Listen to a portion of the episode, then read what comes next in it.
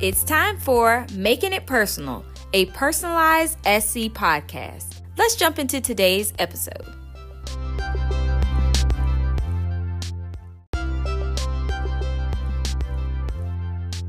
Welcome back, everyone. It's your host, Carrie Fersner from the Office of Personalized Learning. And in today's episode, we're going to be talking to some educators from Saluda Trail Middle School in Rock Hill, South Carolina. We're going to hear from some school leadership as well as teachers on how they got started with their personalized learning journey. If we could, everyone go around the room and introduce yourselves and tell us um, who you are and what your role or position is here at the school. Hi, I am Elissa Cox and I am the principal of Saluda Trail Middle School. I am Robin Madden and I currently teach seventh grade math at Saluda Trail. Hi, I'm Becky Funderburg. I'm the instructional coach. I'm John Rhodes and I teach photography and digital design. Hello, I'm David Consalvi and I'm the STEAM coordinator for Saluda Trail and South Point High School. All right. So I'm going to throw this question out there. Um, anybody can catch it. The first question that I want to ask is where did personalized learning at Saluda Trail start? So it started about four years ago. Um, myself, as the instructional coach, and Mrs. Cox, the principal, um, went to a conference um, hosted by Transform SC, um, and the keynote speaker was Catlin Tucker, who spoke about blended learning practices. Um, this was a couple of months into um, Ms. Cox and I both being new to our positions and getting a feel for the needs of our um, of the school.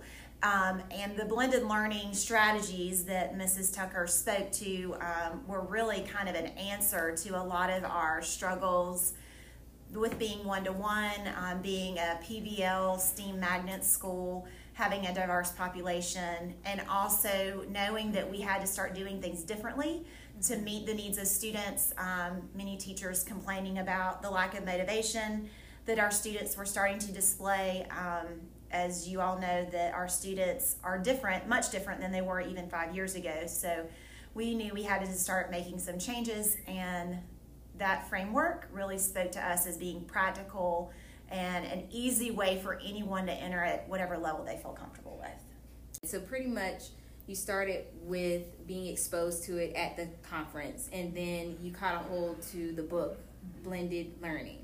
So, how did the onboarding process begin with teachers, faculty, staff? How did that kind of transition at the beginning? So, there's not really a prescription, I guess, that we used. Mm-hmm. Um, it was kind of like a melting pot of ideas and also keeping mm-hmm. a pulse on our faculty the entire time and our students. Mm-hmm. Um, we are a part of the um, personalized learning um, cohorts that the state offers. We were part of that from the beginning um, on two different cohorts one with Knowledge Works and one with Redesign. Um, so we've kind of like cultivated our own method, I guess, for um, meeting the teachers where they are. Um, as a leadership team, we've transformed the way that we meet the needs of our teachers, mm-hmm. um, just how we're asking our teachers to meet the needs of the students. Mm-hmm. So. I don't know that we, we carefully or strategically designed it. It all just kind of happened in the educator world. At the same time, we were exploring um, blended learning strategies, I was asked to serve on a committee that was examining the South Carolina profile of the graduate and how do we assess all the soft skills, which started the conversation about competency work with redesign and knowledge works. And so there was things going on simultaneously in our building that we were utilizing or trying to incorporate to meet the needs of our school. Mm-hmm. Um, at this again at the same time the state department was exploring how do we do this work better and assess the profile of the graduates so for me as a leader i was like oh my golly it's like we have all stumbled upon this at the same time and we're trying to work through it so it gave me some language to come back to my leadership team and to begin to connect the dots of mm-hmm. we have stumbled upon blended learning and all of a sudden here we are now talking about competencies and you know now venturing into personalized learning as the state department has capped it and it's almost one and the same this seems to be more of a vehicle to do the work we need to really start to trudge forward in this um, At, we also had teachers that were kind of trailblazing and were finding value in it, and they were providing testimonies. So we were getting that feedback to know this is worth taking a step um, for our teachers and for our students, you know, to, to better prepare them. And and I was just going to add into that that kind of to tag off of what you said about the teachers that were trailblazing from the perspective of the boots on the ground teachers. Mm-hmm. There were those of us who were looking for something else. Right. Mm-hmm. Um, and a more sort of, I guess, progressive way to teach. And you guys realized that we needed that. It, it mm-hmm. just really did all come together right at the Yeah. same time. But you asked for volunteers here. Um, Yeah. You asked for volunteers to kind of step into this, and so then you were able to identify your pockets of um, support and your pockets of people who were willing to Yeah. take the risk, which is, I think, has been very instrumental in our onboarding process here Mhm. at our school. Mm-hmm. Um, because it was, they never came in and said, "We are doing this." Right. Mm. You, I mean, now you kind of do that, but you can mm. hire people who you know are gonna do, mm-hmm. you know, gonna want to operate that way. It never felt like a mandate. It felt we we a lot of us were asked, "Hey, we read this book. What you're doing some of this? Do you think this would be beneficial to the other teachers in the building? Do you think this is in language they would understand, activities they would be interested in? Let us know." And we mm-hmm. sort of formed that mm-hmm. book study and mm-hmm. and then it became a, like a school-wide thing. I thought I thought having a few advocates and then a few more and then a few more was was a really super effective was way. a good way to Mhm. do it. Yeah. It became, think- go ahead. I was going to say, I think by allowing it to sort of develop that way, teachers were able to find how it worked for them, how it Mhm. fit their teaching styles, their classroom, and their students, rather than here's a prescribed, you know, mm-hmm. event that if it doesn't work, well, that's because the event's broken. This was something that allowed teachers to find a natural fit and build from mm-hmm. there, which is allowing it really to evolve into a successful product mm-hmm. and program rather than just a prescribed event. Okay. Yeah, I think it's about the culture you build in your building too. I think again, it just was a perfect storm per se that you had new leadership coming in that really was sincere. Um, we had David was David was here prior to, um, so he saw that transition. But I think we all were very sincere about assessing what the needs were in the building. Mm-hmm. Um, so yes, it also started with awareness of data and our mm-hmm. achievement data, mm-hmm. and that made us start to really dig deep about what's occurring, what's happening, what's going on in classes. Talk to us and build in a community of being approachable, and then being open-minded. Everything we attended, just trying to think, what's the answer? What's you know, what are some answers? What are some solutions to this? And being at the right place in the right time. Um, you know, hearing the value and the testimony of that conference and Catlin Tucker speaking there really, really was, I mean, that was pivotal. Mm-hmm. And knowing strategically mm-hmm. as leaders that you, it's got to come from, mm-hmm. it's got to come from within. Mm. So if you have a mindset of teachers that are willing to explore it and then you let them lead the way, um, and I think in any good leadership, any team, you let that grow on its own, and then those folks become the majority. And then the rest kind of start to peel out and become the minority, and it becomes mm-hmm. contagious because now you have students coming from Miss Madden's class going to another class saying, "Hey, can we do the station thing?" or mm-hmm. "Where's my work plate?" And so it starts to become contagious, mm-hmm. and then people start to ask, "Hey, how do you know about that?" You know, and then they want to learn more. That's awesome. So um, another thing that I wondered was, um, in order to make this revolutionary change in your school, you obviously have to have culture involved. Mm-hmm. Um, and so I've heard a lot of conversation about how culture is so important within a school. And I think I heard one of you all talk today about the notion of being able or having giving teachers permission to fail forward. Mm-hmm. Could y'all mm-hmm. explain what failing I'll forward y'all talk to actually means? I might be a little biased because this is my only school that I've worked at. Um, and I, I started at that four year mark where um, they were both new in their positions and but but I, I read this article right before I started teaching, and it was like, um, you can't progress if you're complacent. Like complacency doesn't solve anything. So I was like, I want to continue to improve always, and how am I going to do this? And I have really big ideas, and I've never been told no. I've always been told that's a big idea. Well, you know, what's the worst? I could try it, you know, whatever. And I've mm-hmm. always felt encouraged to make mistakes, and I like for my students to feel that way too. I don't want, I don't want them to think that I'm a flawless person because it's not real life modeling. Mm-hmm. So, so I like to learn with my students, and I feel like, I feel like our administration has made it possible that we can all we can all fail forward together we can all feel comfortable doing it it's not it's a learning process not a a moment of like i don't know there's no negative critique it's just well we learned to do that differently next time i don't know Mm-hmm. it's encouraging Well, and and I'm uh, similar to John. I have great big ideas. I have a real hard time with the minute details. So I try to get people who will help me see those minute details, which is why Becky is my very good friend. Um, but um, I'm also not afraid to come in to my classroom on a day and have it completely fall apart. I mean, that's just not who I am as a teacher. So I, I'm not fearful of that. I know that there are teachers who are fear, fearful of that. And maybe at some points, um, these people have wanted to say, Can you please be a little afraid of something falling apart? But they've never actually said it to me.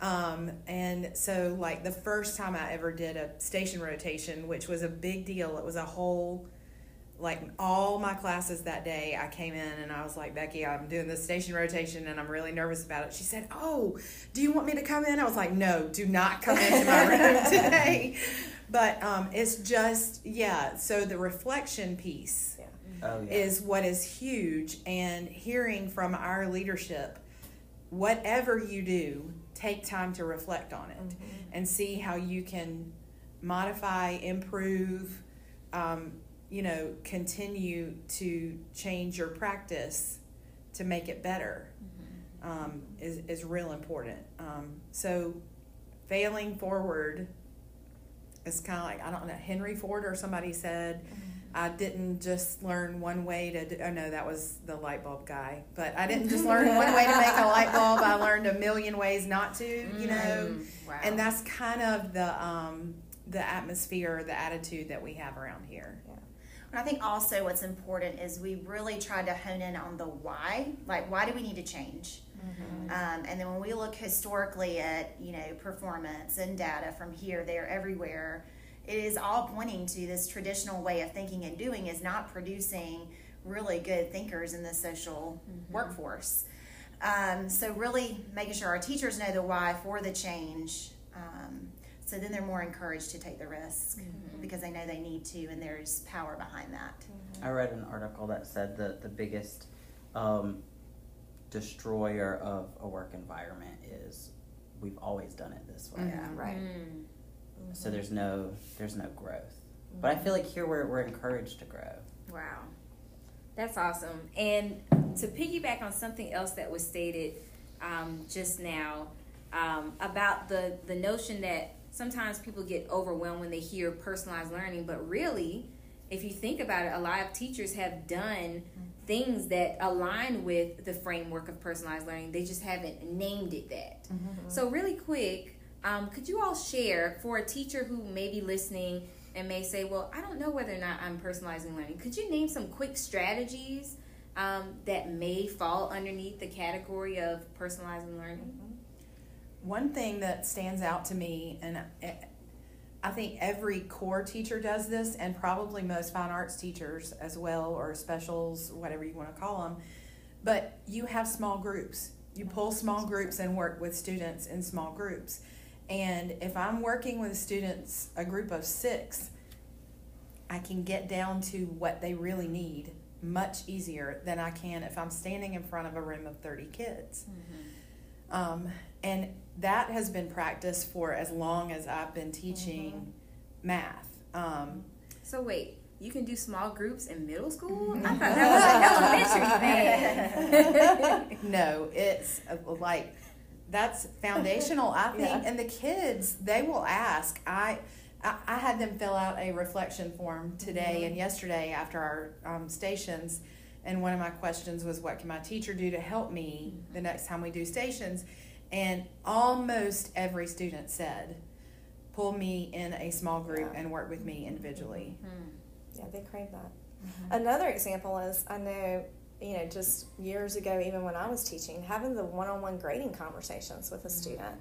You know, like I used to every Friday pull them up one on one and look at their grades, you know, in the teacher grade book or in Power School and let's talk about them and what's going on. And that was, you know, you don't realize it. Like you said, those are practices that you've always been doing, but now we term that as student teacher conferencing. Mm-hmm. And I you know what it looks say, like when you're it now is conferencing. the substance of it is different mm-hmm. but the concept was there you know the skill set to do that and the philosophy and belief in mm-hmm. the impact you would have with a kid to have that kind of conversation was there.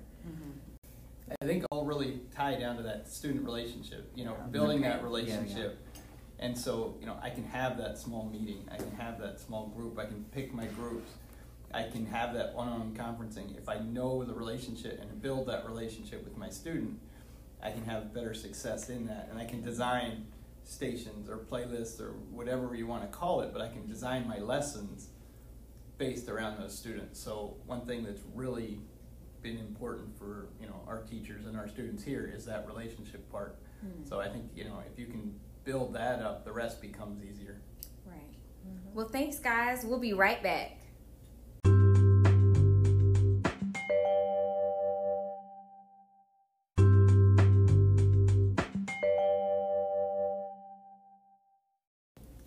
All right, welcome back.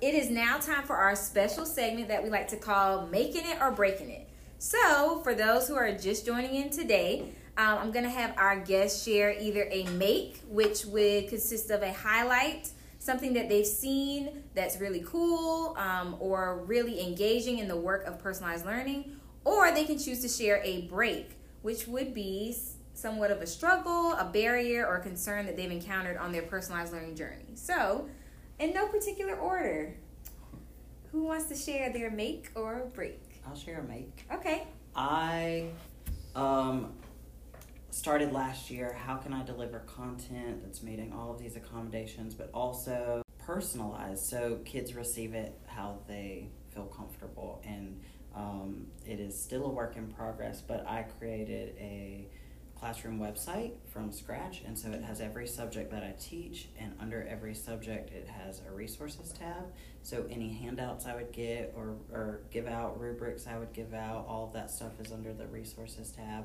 There's student examples, so these are A's from the past. This is what they look like, and I switch those out pretty regularly um, so that students get to see their work published.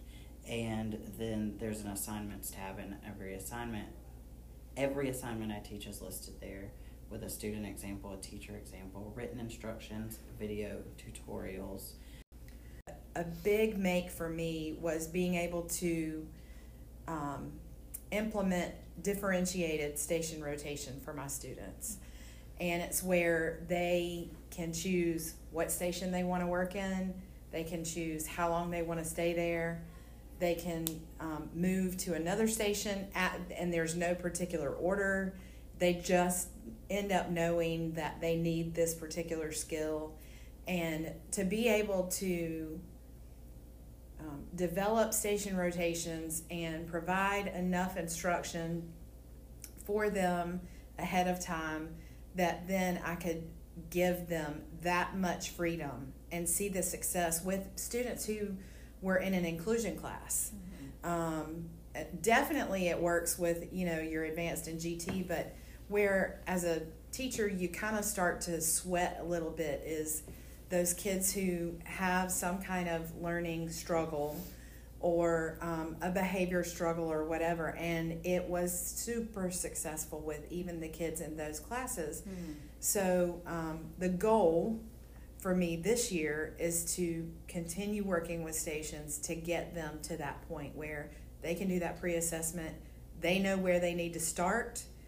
They can figure out how long they want to stay there. They can figure out when they're ready to move, all that kind of stuff. It's, it's very freeing for me as a teacher and allows me to do a lot more of that stuff that we talked about earlier whereas i'm not necessarily working even with a small group but that provides me the opportunity to one-on-one conference with people um, about the skills that they're learning right now or you know a, an assessment that's coming up or whatever um, if they want a conference about what how come mondays are bad for them then i kind of let that conference weave its own direction um, for where the kids need to go with that Okay, thank you for sharing. I had a break.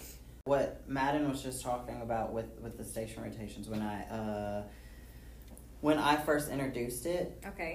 I was introducing it to a class that I had already um, established other expectations with, and so I it was just a lot of me just falling on my face because they were like, no, that's that's not what we do, and um, and so going into it this year and establishing that those expectations and building that culture from day one, the stations are going so much more smoothly. Um, well, I guess my, I mean, my make is sort of general, but I mean, my why for education is the students. Getting students together for the panel today to meet with the for the inquiry lab. We were just asking students if they wanted to be involved. We had these students come together and just listening to them talk their why they wanted to be in this panel because they want to change education. You know, they wanted to fix education. They go, oh, we get a voice and and it was just awesome. So mm-hmm. it says right there why personalized learning is working. They see there's a need for things to be fixed. Our students are getting a lot out of what's happening in our classrooms. They're building this confidence, they're building these skills, and having that ability just to talk to them and hear that, I I couldn't, you know, I ran to the front to talk to, you know, Miss Cox and Miss Funderburg because it was like, this is so awesome. You know, we're taking all of them. I can't get, you know, but I mean, to me, that ability for them to articulate and just tell their story and be able to say what they need mm-hmm. is huge for Yeah. students, especially at the middle school age. Mm-hmm. And so for them to be at a place where that is, that just speaks to the power of personalized learning. I mean, those are the skills that they really need when they leave the education setting. As much as they need the content, the content is important, but it's those skills to be able to use that content. And our kids are really building that out from the steps our teachers are taking with the, all of them every day. Nice. And on that note, how can our listeners get in contact with any of you all? Do you, Well, we are very, um, very much on social media, so you can seek us out at STMS Wildcats. And we do have a large Twitter following, and we tweet lots of times a day. Um, so just by doing that, you will probably see retweets of Robin Madden and John Rhodes and Consalvi and Miss Funderburk and um, all the fabulous teachers that we have in the building and the work that they are doing. But we also have a, a school website. Um, it's on our Rock Hill School District website. So if you go to Rock Hill Schools, um, you can tag tab down and find Saluda Trail, and that'll give you access to our school website where you can see all of our email addresses and contact us there. All right. Well, thank you so much, Saluda Trail. We'll be back in a second to close things out.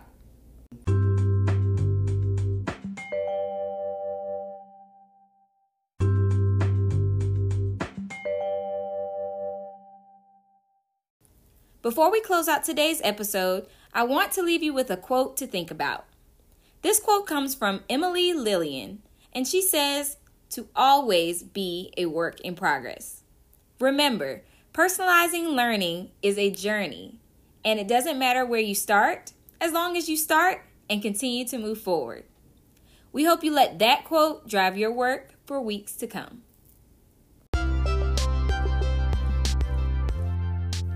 Thanks again for tuning in to today's episode of Making It Personal. Be sure to connect with the Office of Personalized Learning on social media. Tweet us at PersonalizeSC and follow us on Instagram at SC Personalized. Please also send in any questions you have regarding personalized learning for our Q&A segment on future episodes. We'll catch you next time on Making It Personal. See ya!